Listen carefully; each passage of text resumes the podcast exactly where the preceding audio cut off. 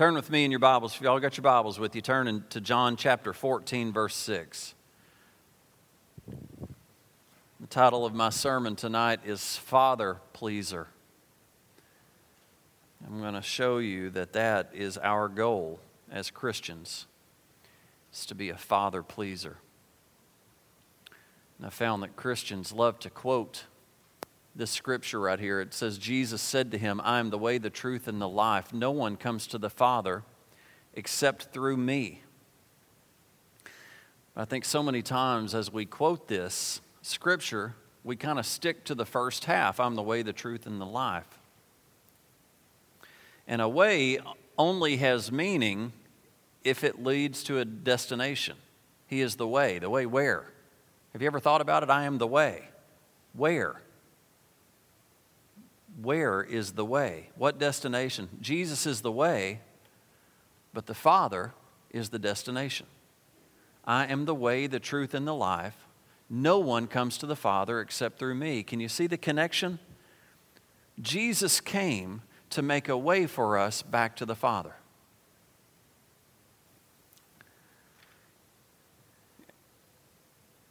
In his high priestly prayer in John chapter 17, Jesus said this to the Father. John chapter 17, verse 6.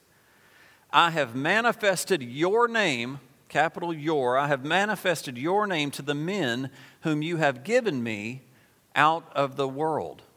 The Jewish people had known this name Jehovah or Yahweh for 14 centuries.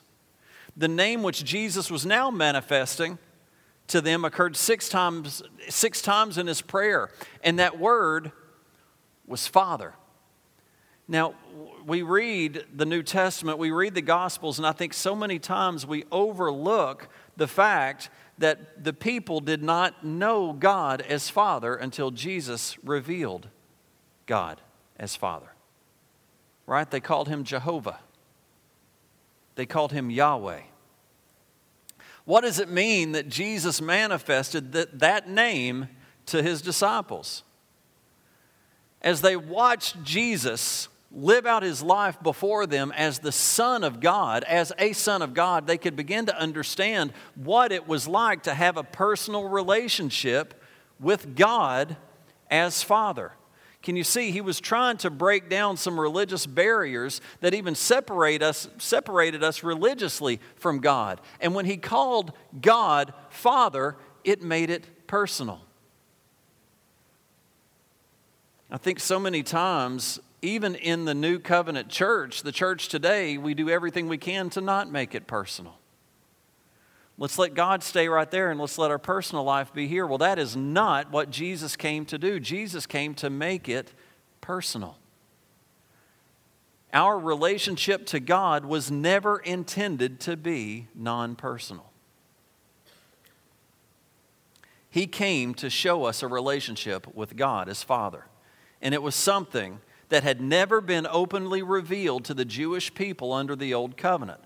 Matthew 11 27 says this it says, All things have been delivered to me by my Father. There it is again. And no one knows the Son except the Father, nor does anyone know the Father except the Son, and he to whom the Son wills to reveal him. Now, that's even kind of hard to, to speak, not, not to mention understand. But Jesus took a moment to say there is significance here between me as son and God as father. All things have been delivered to me by my Father. What's he saying? My source comes from my Father. When you hear me, you hear my Father. When you see me, you see my Father. What's he saying? I am connected to my Father. And no one knows the Son except the Father, nor does anyone know the Father except the Son, and he to whom the Son wills to reveal him. John likewise said in John 1:18, he said, "No one has seen God at any time, only the begotten Son, who is in the bosom of the Father. He has declared him." John had revelation. For the revelation of the Father for the revelation of the Father, each of us is dependent upon the grace that comes only through Jesus. Jesus is the only way to the Father. We have to receive Jesus.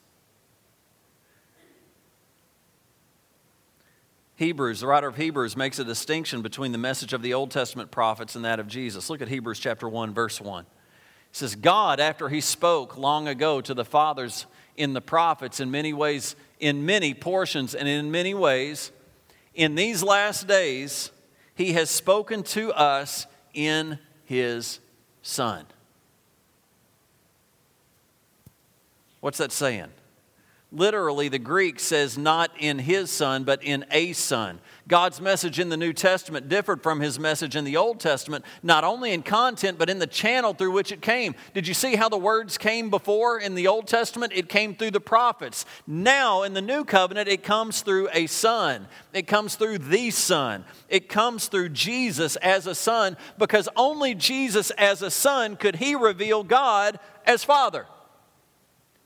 How could anybody reveal Father other than the Son? No one would listen. It wouldn't compute. It wouldn't make sense. Only the Son could reveal the Father. Are y'all with me so far?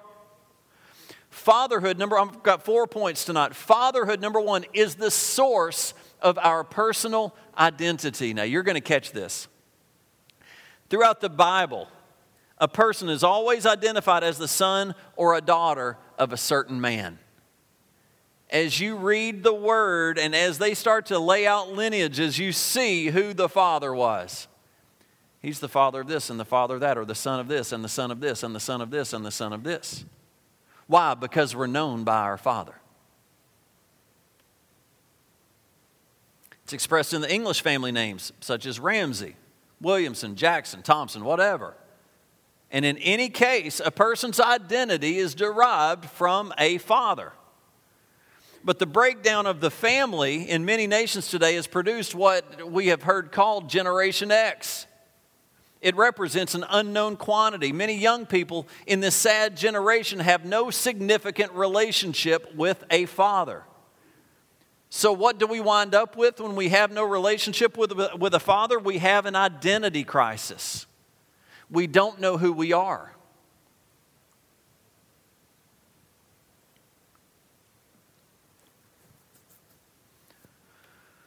We don't know who we are.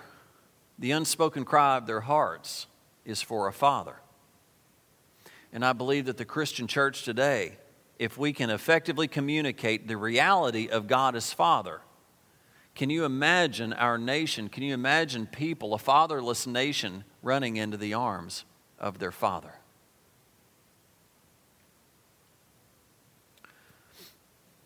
We can do this in the same way that Jesus manifested the Father's name to his disciples by demonstrating our own personal relationship with Father God.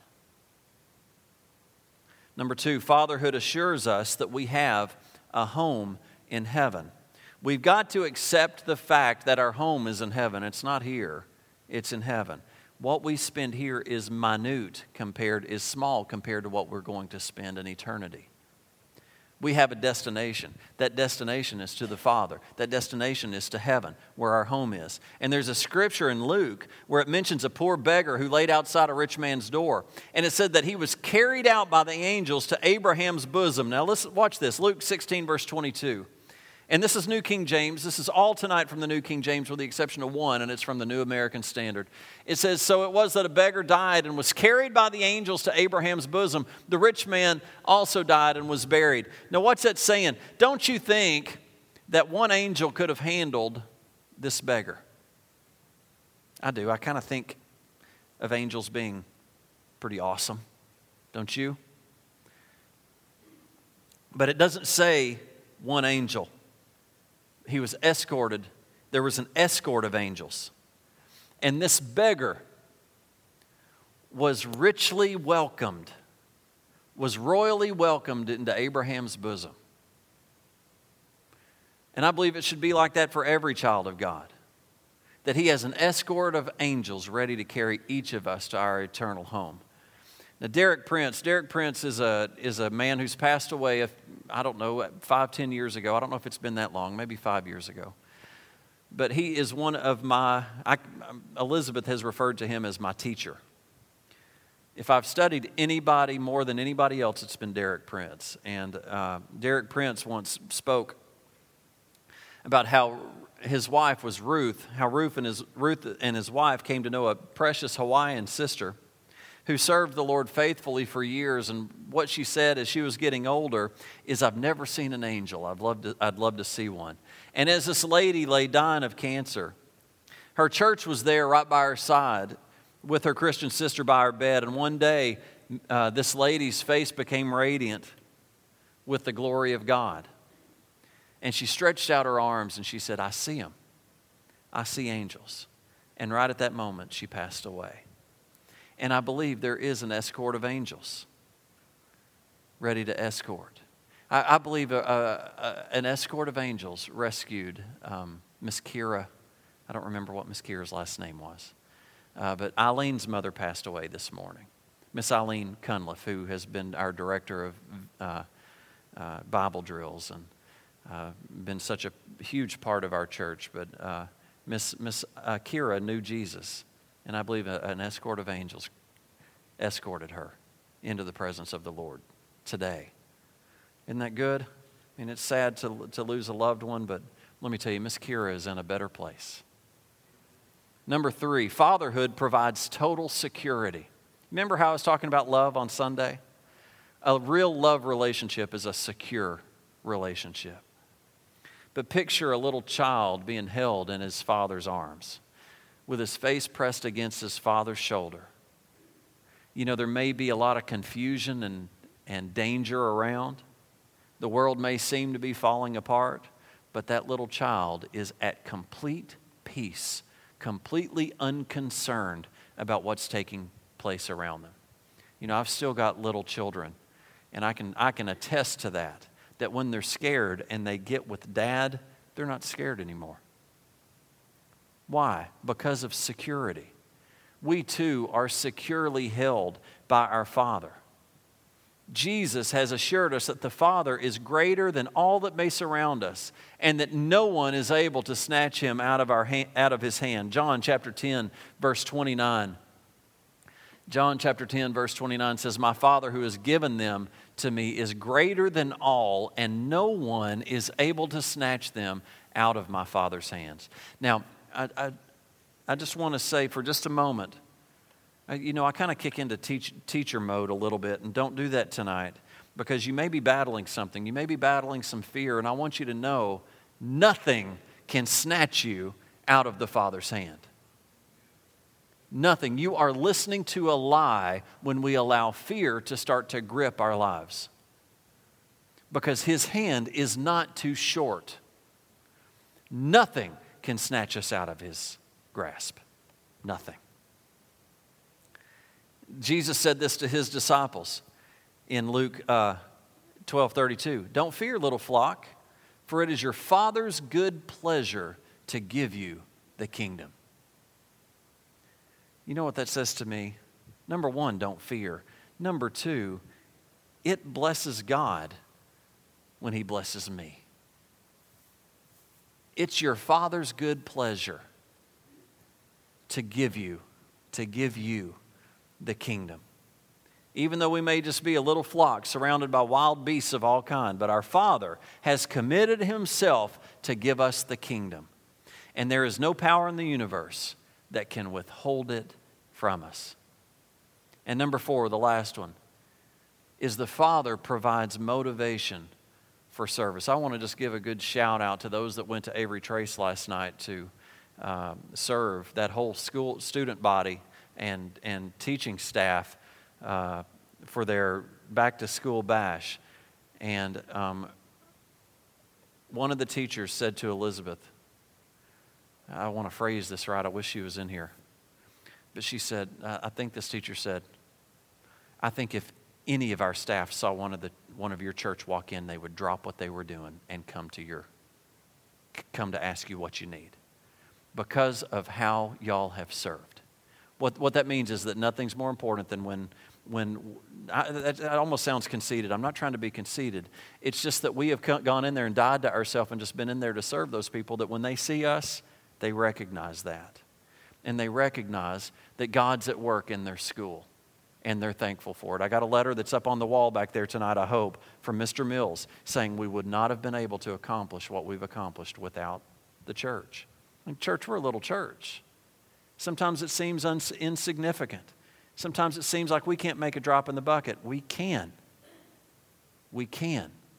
When we all join together in unity and we go out here together and we serve, let me tell you, uh, walls like Jericho will come down. But we've got to go out.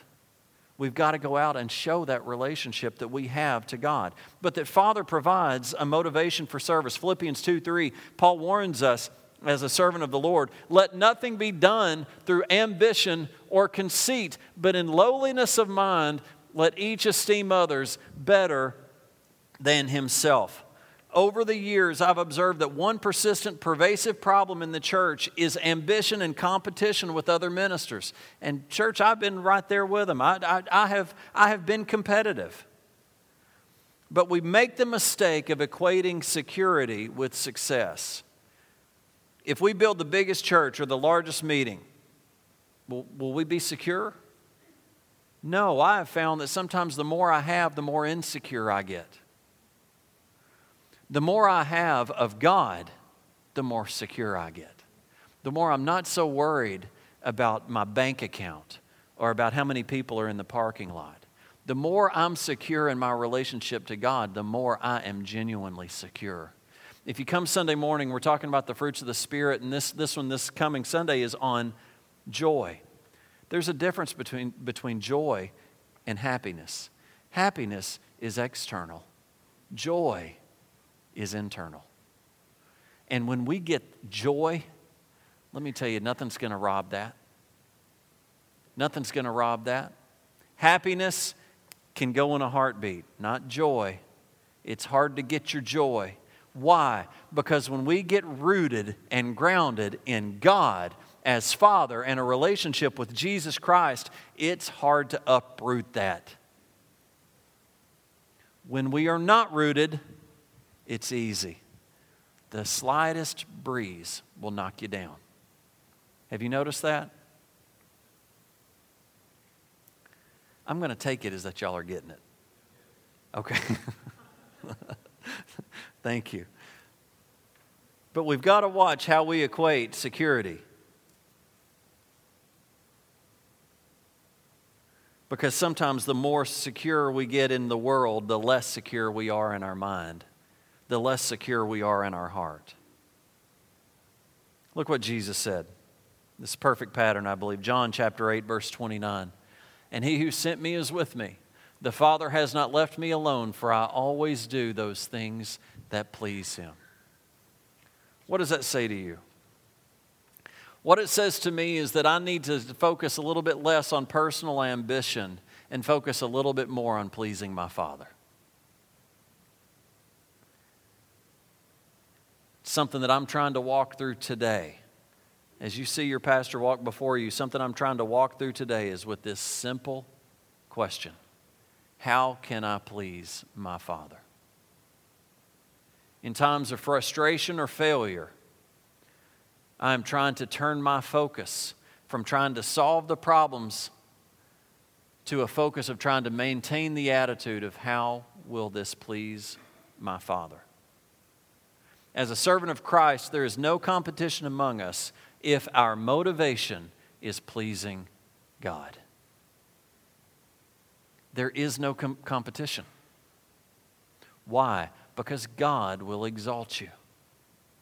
God will make the way for you. The steps of a righteous man are ordered of God.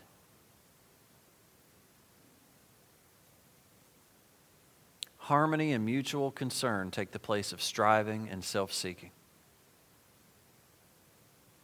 I don't know if you can recognize this, but I can tell you I am longing for a closer, more intimate relationship with God as my Father. Now, I do want to I do want to make this connection, and I've made it before that uh, there was a book of where um, a hundred atheists were studied. And one thing they found in common with all of them is they had a problem with their father. And when we have a problem with our earthly father, so many times it is hard to disconnect from that and connect to God as Father. But I want you to know if you've had a rough experience with your father, don't label God the Father with that label. Give God the Father a chance to redeem that relationship. Maybe you never restore that relationship with your earthly father, but maybe you restore that need that you have for a father in Father God. Because I can tell you, He is good for it. And I've had a great relationship with my father. I've not had that same problem. But I want you to know God the Father is a good father. He's a good father. And I want you to remember that the only one that can reveal Father God to you is Jesus. There is no bypassing Jesus. Jesus was the bridge, is the bridge between sin, between hell and heaven. And it is that bridge on the cross, by the blood of Jesus, did he give us access back to the Father. I want to encourage you. Ask him to remove the barrier that may be in your life and then to grant you a personal, direct revelation of Father. I want to encourage you. Let's just pray if y'all would, and let's just ask the Lord for revelation tonight as I, as I dismiss you.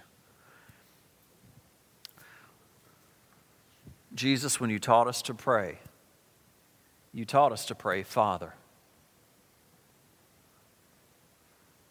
Jesus, you came to love us. You came and you loved us as sinners, and you gave your life for us so that we might know God as Father.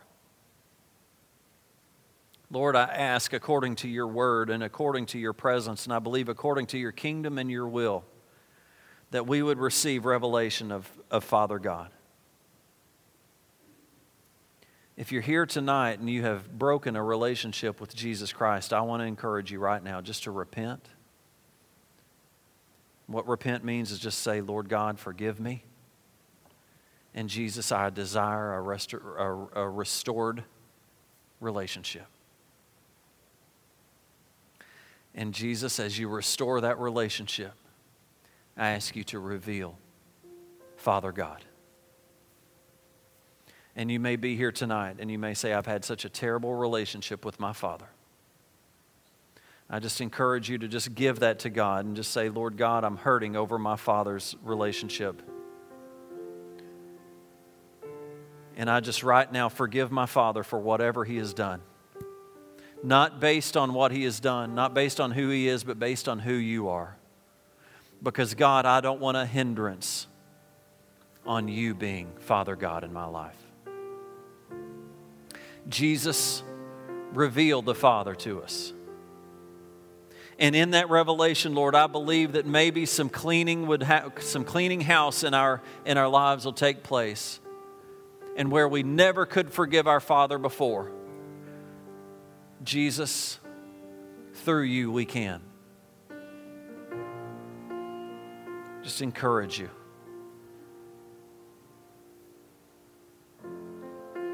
We just ask you right now for a revelation. Jesus, part of your part of what you came to do is to reveal God as Father. Abba, Father. You went so you even went a step farther and you said not just Father, but Daddy. Intimate, sweet, broken down, broken down all the way to the ground. The relationship completely genuine and soft and tender. I thank you that I have that to run home to. Soften these men's hearts, Lord. Soften these women's hearts, Lord, that we might consider literally just sitting spiritually in your lap and saying, I've been afraid and I've been hurting. just take me in your arms and love on me and let that fear go away. I believe the Lord would say, Do not fear, for I am with you. Come into my arms and let me hold you. Thank you, Lord. I believe, that, I believe a, a chain is breaking tonight. I believe a chain that's tried to keep you free for a long time is breaking tonight. If that's you, I just want you to consider just saying, I receive you, Father. And I receive you, Jesus. And I just give that hurt and that chain to you. And I lay that at the cross of Jesus because there is no way to you, Father, except through Jesus. Thank you, Lord. I just praise you. Lord, I believe we've done kingdom business, and Lord, I just proclaim that you are our God. We worship you. It's in Jesus' name we pray. Amen.